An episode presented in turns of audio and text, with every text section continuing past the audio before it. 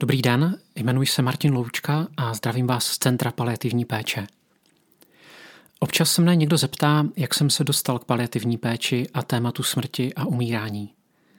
Většinou odpovídám, že zatím není žádný dramatický příběh, kdyby mi blízký člověk umíral v nehostinných podmínkách nepřátelského zdravotnictví a já musel bojovat za napravení nějaké křivdy.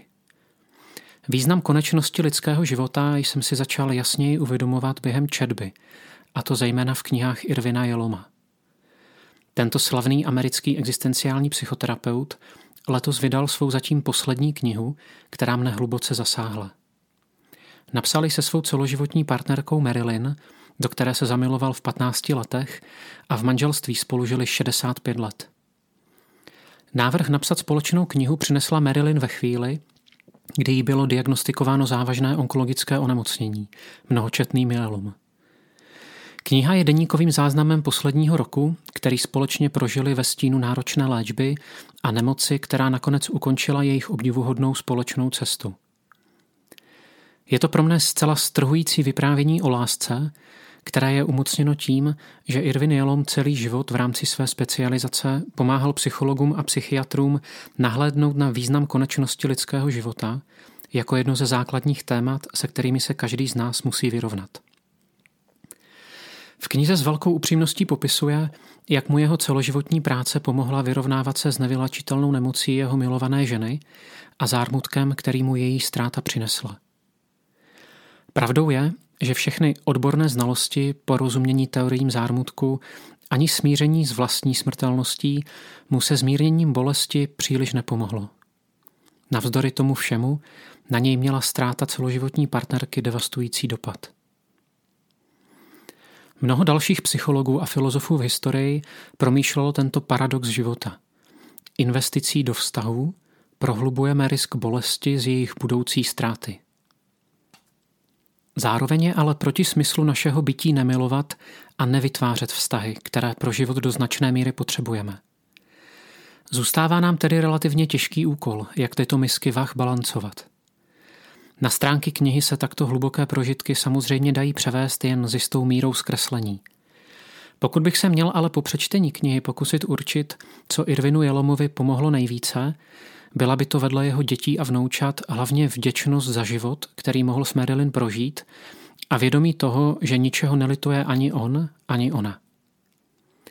Někdo by mohl namítnout, že to měli snažší, protože oba měli štěstí na výjimečného partnera, měli za sebou úspěšnou kariéru, celý dospělý život byli dobře finančně zajištění, mohli se těšit ze svých čtyř milujících dětí a jejich dětí, měli krásný dům s velkou zahradou, oba byli respektovaní v odborné komunitě a zároveň mají jejich knihy miliony fanoušků po celém světě. Přesto si dovolím tvrdit, že to není o majetku nebo slávě. Věřím, že klíč k vyrovnání se s koncem života nebo se ztrátou blízkého spočívá v těch dvou již zmíněných věcech – vděčnosti a schopnosti hledět na svůj život bez výčitek. Pokud dovolíte, pojďme se nad nimi krátce zamyslet. Tou první je tedy vděčnost. Díky své práci jsem potkal řadu pacientů v závěru života. Někteří byli bohatí, jiní chudí.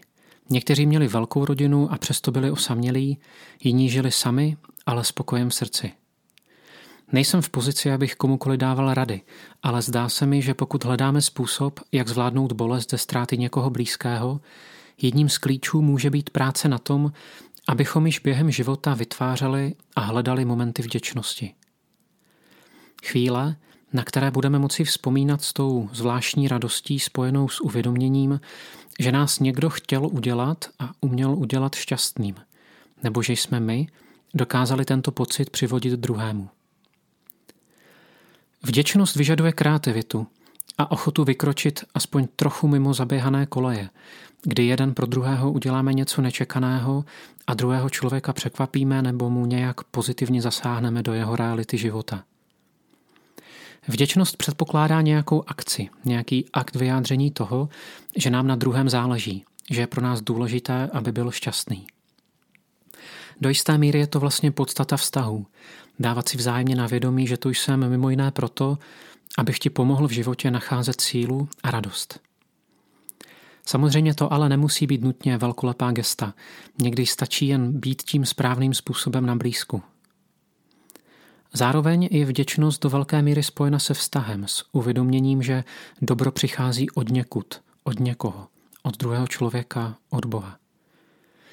Jistě je na místě zmínit i vztah k sobě samému, člověk si může být vděčný za hodně i sám sobě. V tuto chvíli ale přemýšlíme o tom, jak milovat a zároveň čelit nevyhnutelnosti odloučení. A proto si dovolím vděčnost k sobě odložit na později. Během života se samozřejmě proměňuje způsob, jak druhému můžeme a umíme projevovat blízkost a jak vytváříme momenty vděčnosti. Mám velké štěstí, že i já mám úžasnou manželku, se kterou jsme 17 let. Kdo z vás zná běžný provoz rodiny se třemi malými dětmi, hypotékou, rodičovskou údajně dovolenou a babičkami na hlídání 300 kilometrů daleko, dovede si asi představit, že prostoru na velkolepá gesta nám v posledních letech s manželkou opravdu nezůstává mnoho.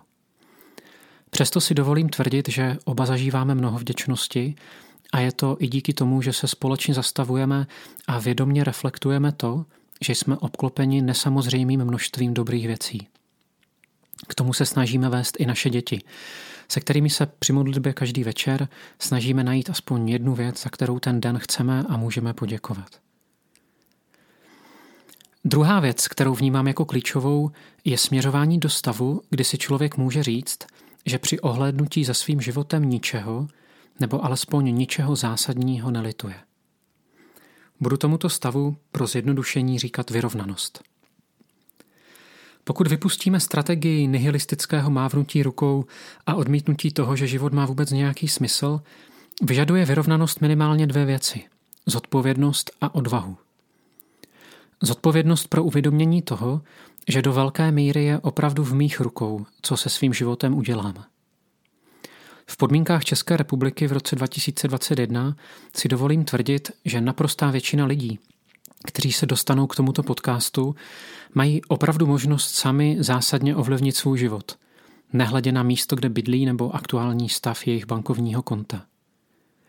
To, že si budeme vědomi vlastní odpovědnosti za to, čím naplníme čas, který nám tu byl dán, do jisté míry snižuje riziko hledání vyníka v podobě zlého osudu nebo něčeho podobného, kdybychom v závěru života osaměle čelili tragickému pocitu odevzdanosti. V psychologii tomu někdy říkáme základní atribuční chyba, kdy věci, které se nám dějí, máme tendenci přisuzovat na vrub prostředí, kdežto u jiných lidí zdůrazňujeme vliv jejich osobnosti. Nebo také locus of control, místo kontroly, které máme někdo zvnitřněné a jiní externalizované mimo vlastní osobu.